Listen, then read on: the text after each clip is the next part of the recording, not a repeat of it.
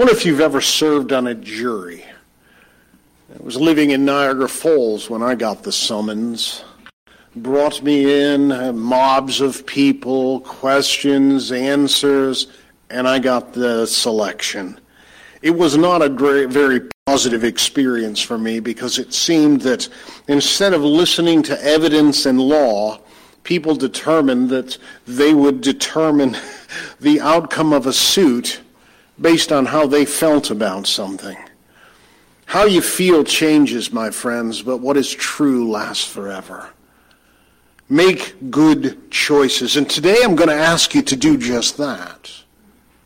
You see, in the, in the Gospel of Mark, Mark is going to present seven witnesses for us here this morning. Mark chapter 1, seven witnesses. And every one of these will give witness to the identity of the Christ of Christmas. Who is Jesus? Is it just some happy story from long ago?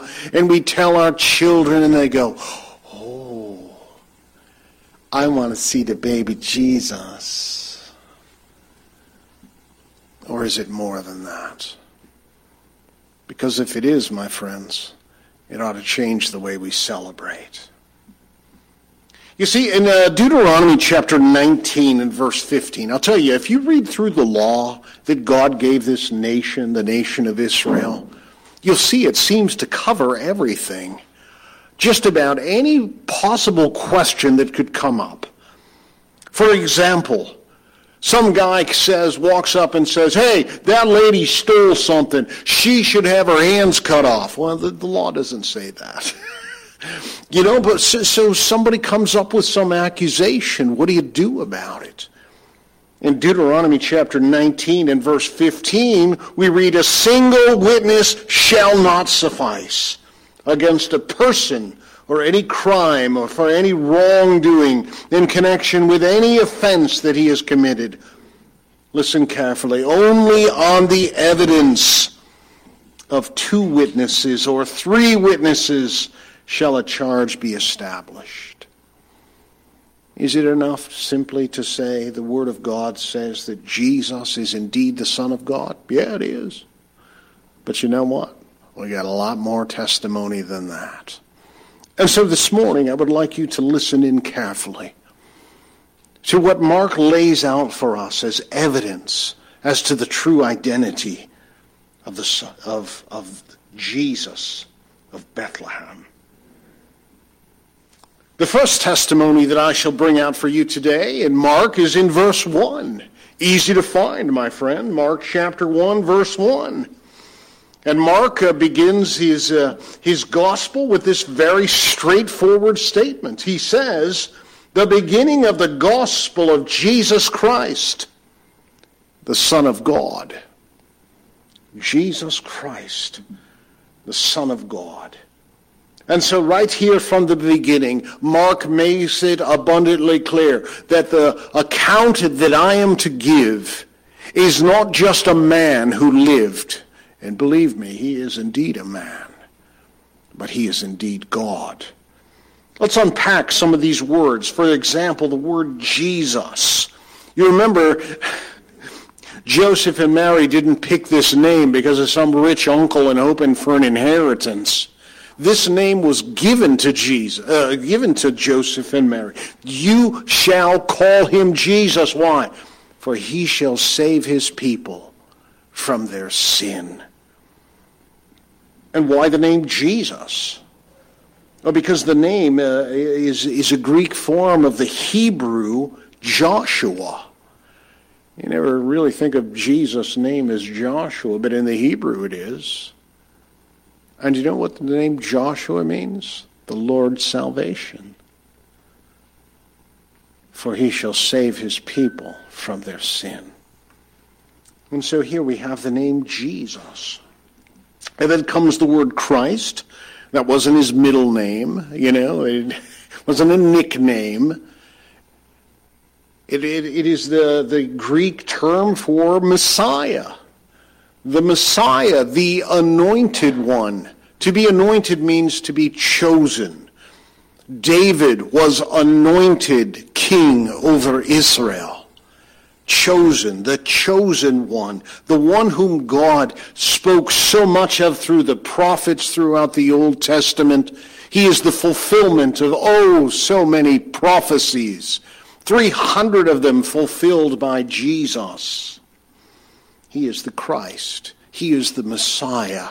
He is the one whom God would send.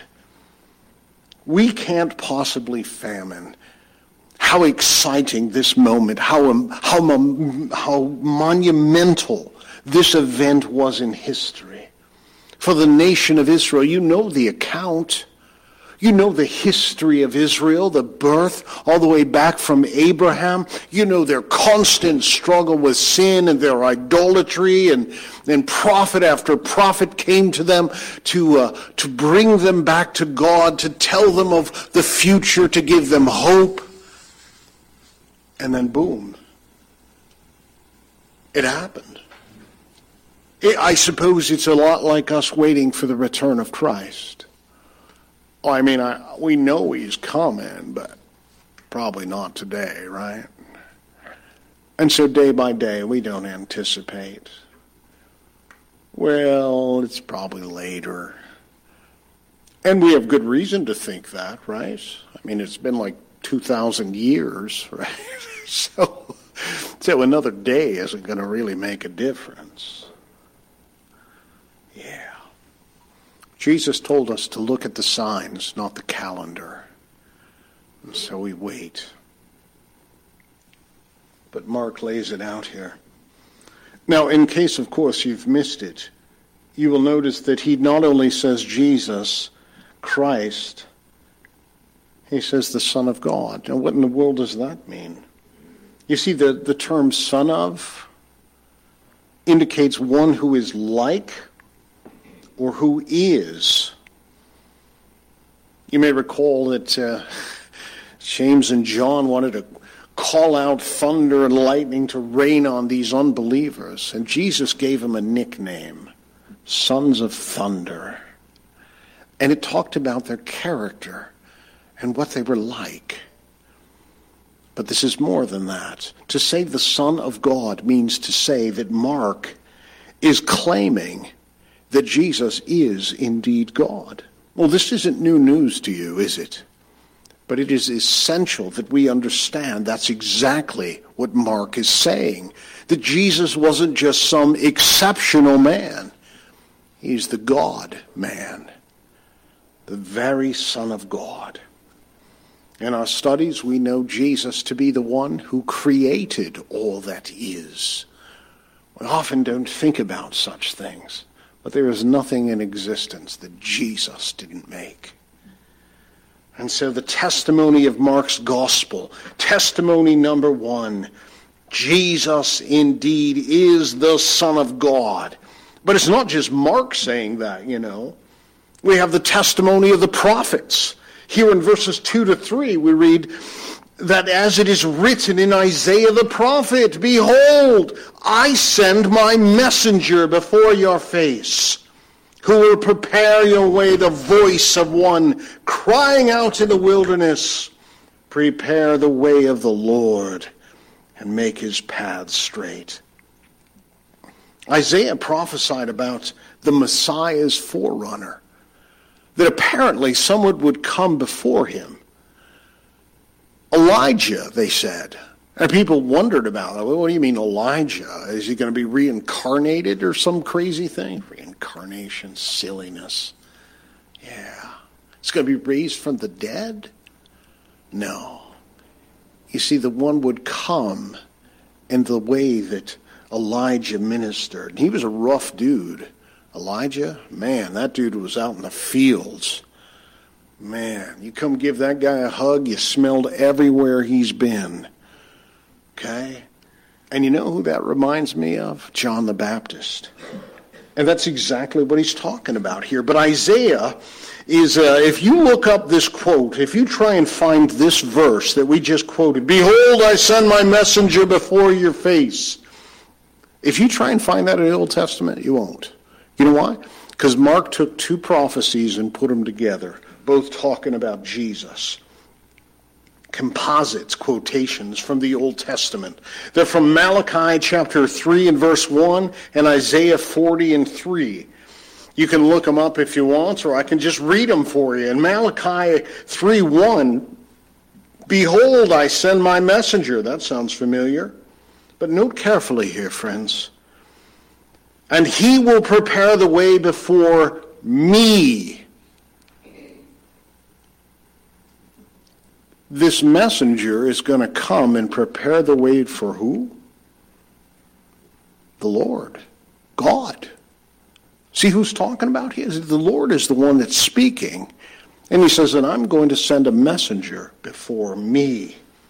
And the Lord whom you seek will suddenly come to his temple, and the messenger of the covenant in whom you delight, behold, he is coming, says the Lord of hosts. Now we know who said it. The Lord of hosts. That's a capital L, capital O, capital R, capital D. You know, that's the translator's code to tell us, hey, that's the name of God right there. Be careful. It's the name Yahweh. And in Isaiah chapter 40, verse 3, we read, A voice cries in the wilderness, prepare the way of the L-O-R-D, all caps. Who's coming? God is coming. The prophecy that Mark is referring to here is that God himself is coming and he has provided a forerunner someone to go before him. Now, the imagery of a forerunner may not be familiar to us, but in ancient times, before any king visited any part of his uh, realm, a messenger was sent before him to prepare the way. And that would include uh, preparing roads and fixing, you know, any problems in that regard, preparing people, calling nations to repentance. John the Baptist was preparing the way. And that's what he did. Dude was out there preaching in the wilderness. He was baptizing people and calling them to repentance, which, by the way, every prophet before him did the same. The message was the same turn back to the Lord. Turn back. And so, speaking of John the Baptist, what did he say about the Lord? Well, that's here in verse 4 conveniently located right after verse 3. and so here is this, this uh, testimony of the prophets talking about a forerunner who would come, and who is it that would follow? It would be God. And lo, notice verse 4 John appeared. Take a look at his arrival in verses 4 and 5, talking about John the Baptist. John appeared baptizing in the wilderness and proclaiming baptism of repentance for the forgiveness of sins. And all the country of Judea and all of Jerusalem were going out to him and were being baptized by him by the river Jordan and confessing their sins. Like many other ancient peoples, Jewish people practiced ceremonial washings and their, their only once for all ceremonial washing, however, was the immersion that non Jews had to go through when they converted to Judaism. When we talk about baptism, the word baptism means to dip. Nothing to do with a little circle on your back pocket, my friends. What we're talking about here is full immersion under the water. Okay? That's what we mean by um, baptism. That's what the Bible means when it talks about baptism. It has nothing to do with sprinkling water at people or dribbling things on them. Immersion. Why? I mean, what's the big deal? Water's water. How much do you need? You know, how big does the tub have to get? Well, the point, my friends, is the picture it gives. You see, the going under is awfully fun in a pool. But it all depends. I see some heads shaking. No, it's not. because you understand you don't want to stay there so long. Yeah, why? What, what leads to uh, staying underwater too long? Death. And that's what it represents death, burial, and resurrection to new life. Do you see the picture there? You ever been held underwater by your friends? You know, those guys that are like three years older than you who thought it was funny? You know, and you're like, I'm gonna die, gonna die. Mom's gonna be so mad. Terrifying. Yeah. And so baptism represents this. And so here is John baptizing. Now, this baptism, of course, is not the same as what we practice because it's an old covenant thing, you know, ceremonial washings. But uh, but I'll tell you, if you were a Jew and you want, or you were a Gentile, you want to be a Jew, you got to get baptized. Represents change, transition. So to tell Jewish people they had to be baptized at some recent or and repent the same way that non-Jews did would have been would have been very offensive. And here is John the Baptist doing just that. You want to know who needs to be baptized? It's you. Me! How dare you? But here is John, the prophet, the last of the prophets, my friends, preaching repentance. And so we see his coming and his baptism. Take a look at his apparel. Look what he's wearing, verse 6. Now, John was clothed with camel's hair Let's just take a moment to feel the itchiness of such a thing. and he wore a leather belt around his waist. And he ate locusts and wild honey. Wonder if he ever got that stuff stuck in his teeth. uh, you know what this is? This is a guy that's living out there, okay? It says, I haven't got very much. I'm eating what I can. But I'm doing the will of God and preaching his word. Yeah. He wore the garments of a prophet, and a particular prophet, guy named Elijah. Yeah. And so he's dressed for it. He's living it out. But, friends, where we really want to zoom in here is his preaching. What did he say? We're looking at witnesses who come forward and tell us what is it that you know to be true about Jesus.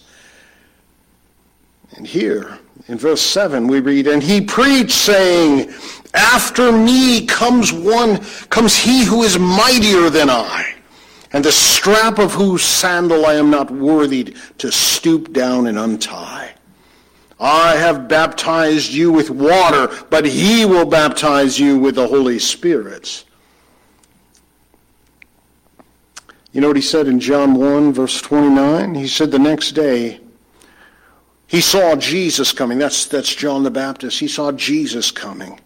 And he said, Behold.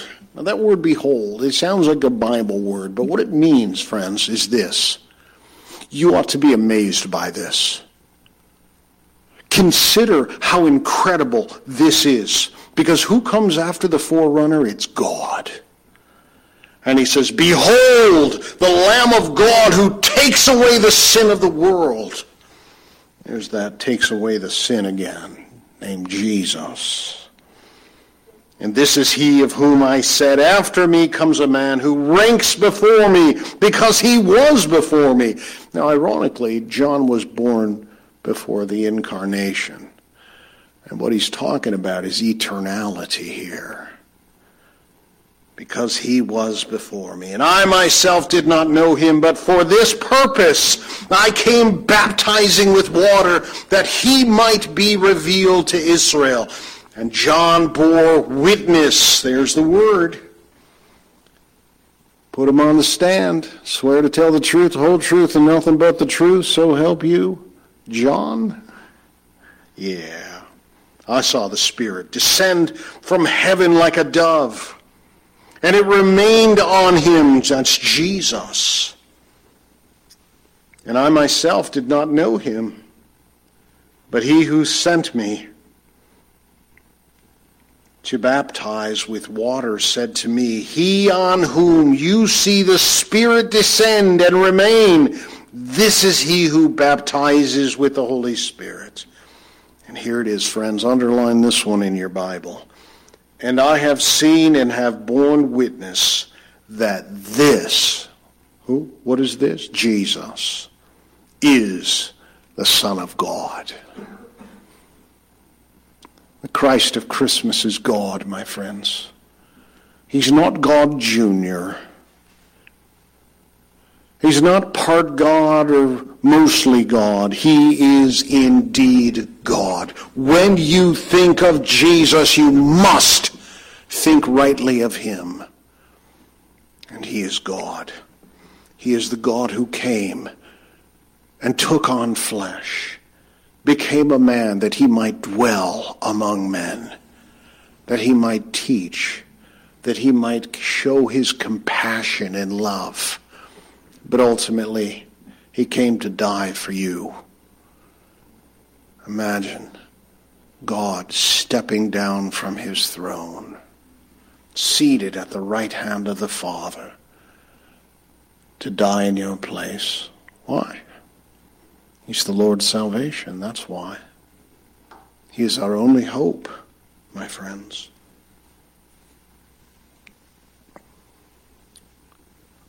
And so we have looked at the testimony of Mark in his gospel. We have seen what the prophets have said, including the very last prophet, John the Baptist. But when we get down here to verse 9, we see the testimony of the Father and the Holy Spirit. And what you're about to read is the whole Trinity together Father, Son, and Holy Spirit. And we're going to hear the Father speak about the identity of his Son. Notice in verse 9 the appearance of the three persons of the Trinity. In those days, Jesus came from Nazareth of Galilee, and he was baptized by John in the Jordan. And when he, that's Jesus, came up out of the water, immediately he saw the heavens being torn open and the Spirit descending on him like a dove. So here is the Spirit of God visually presented here. And we have the appearance. Then we have the matter settled right here and right now. Verse 11. And a voice came from heaven and said, You are my beloved Son. With you I am well pleased. And the Spirit immediately drove him into the wilderness. What did he say? The Father himself, God, voice from heaven says, You are my Son the beloved one. Yeah. Apparently, it's final there. No need for any more argument. Look, when the Lord Himself, when God the Father proclaims, This is my Son, there is left nothing for us to explain. The truth is there. And yet the evidence from his life continues to testify. For example, we have the, the testimony of a sinless life here in verse 13. The Spirit of God drove him out into the wilderness. The word drove doesn't mean he had a you know 67 Chevy Chevelle or anything. It means he was moved out into the wilderness. And he was in the wilderness 40 days being tempted by Satan. And he was with the wild animals, and the angels were ministering to him. Imagine this 40 days, and the prince of darkness, the God of this world, nothing but moment after moment tempting him.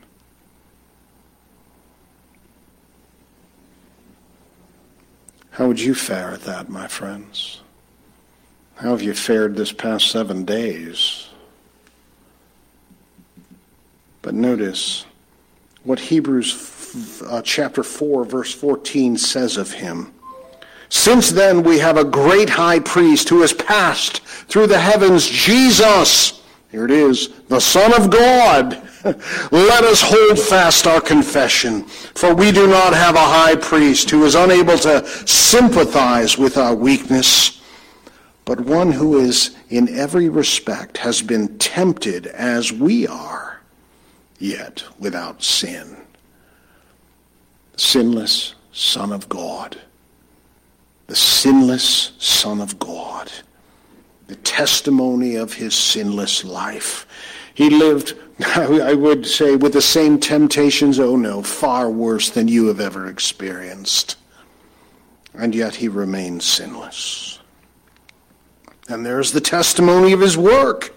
In verse 14, we see him calling disciples. Now, after John was arrested, Jesus came into Galilee, proclaiming the gospel of God and saying, The time is fulfilled and the kingdom of God is at hand. Repent and believe in the gospel.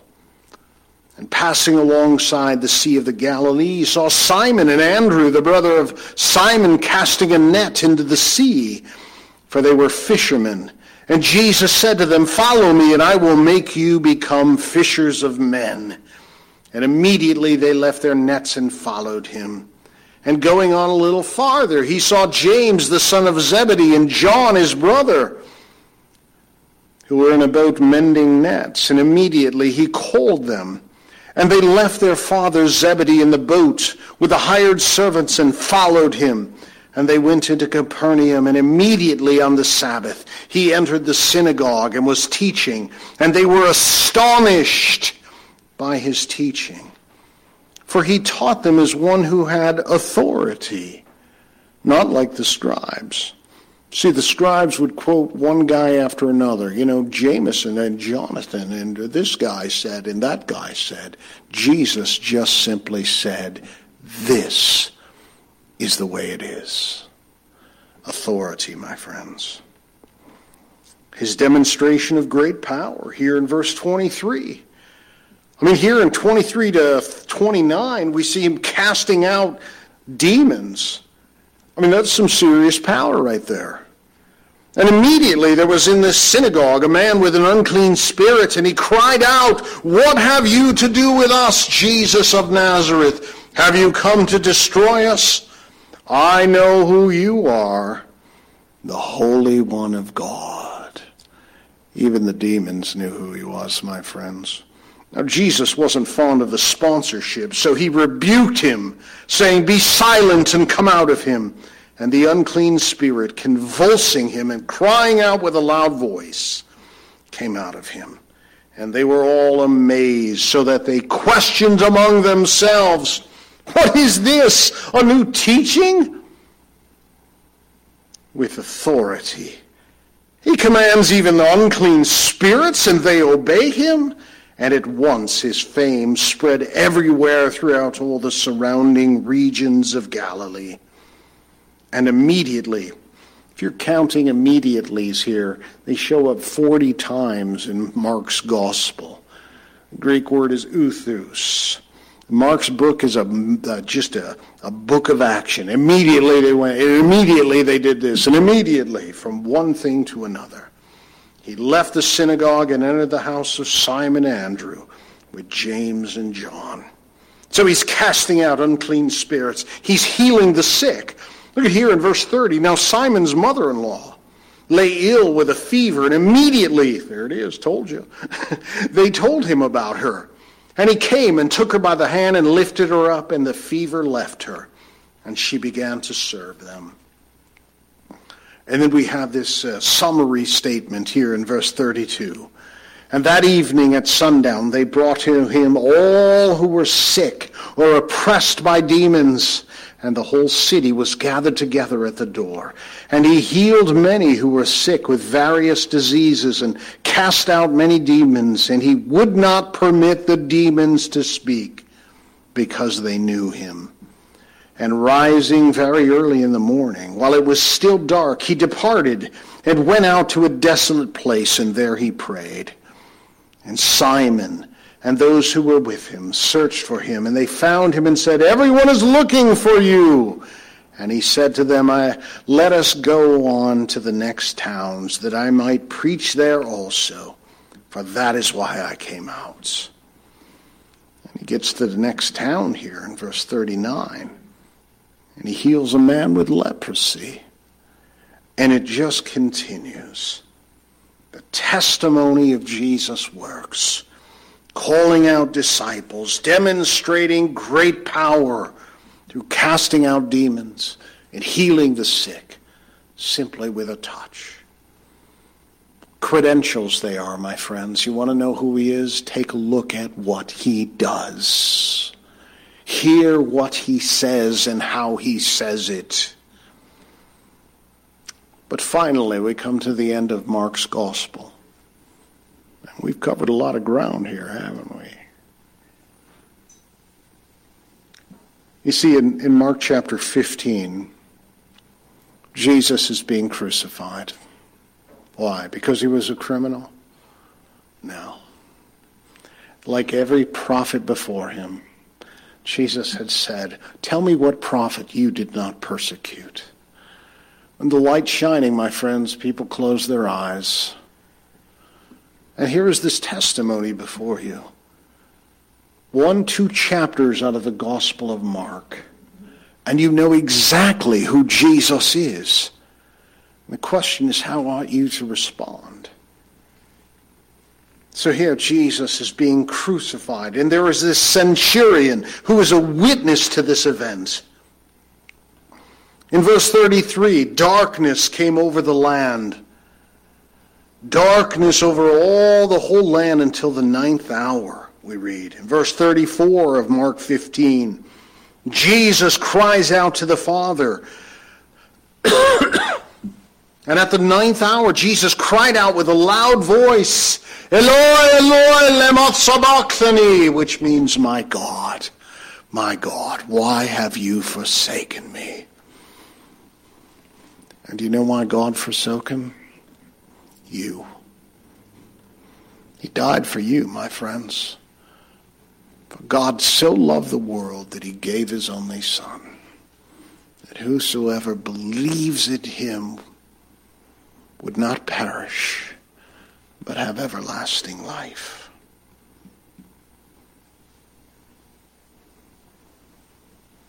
Verse 37 And Jesus uttered a loud cry and breathed his last. And at that very moment, and we're going to talk about this more come Resurrection Sunday, my friends.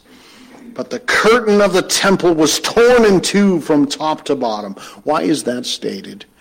Friends, it wasn't an accident. At that very moment, access to God was wide open because Christ died to open the door, to kick open the doors, to bring you to God. And this centurion who stood there watching it all. Verse 39.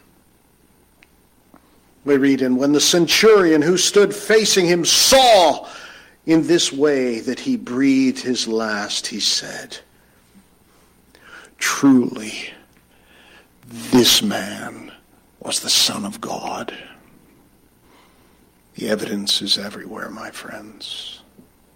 It is everywhere. And so what have we learned here this morning? It is this, that whenever you, when you examine the evidence, it is clear that Jesus indeed is God.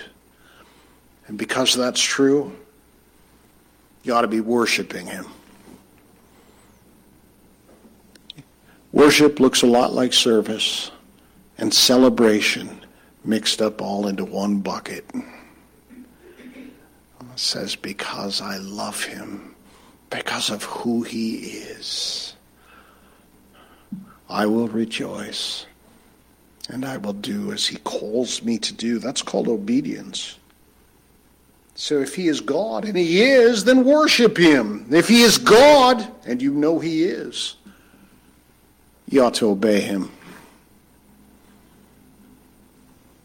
And this is that moment where perhaps the Spirit of God is highlighting, and you know what He's highlighting right now in your own heart, and it's time to confess it to Him and to walk away from that sin. Obey Him. And if He is God, and He is, you ought to be serving Him. Step out of your comfort zone and do what it is He's called you to do to serve the people of God. And finally, honor him. And you know what the best way to honor him is? You knew this was coming. You got to tell somebody about him. Tell him what he did. Tell him why he came. Tell him that Christ died for our sins and he rose from the dead that we could be saved by faith, that we could receive a new life and a new hope and a new future. Because he is a God of love and a God of grace. Yeah, I think we'd live a little differently if we reminded ourselves every now and again who it is we serve. Not the nice guy in the clouds, my friend, he's God.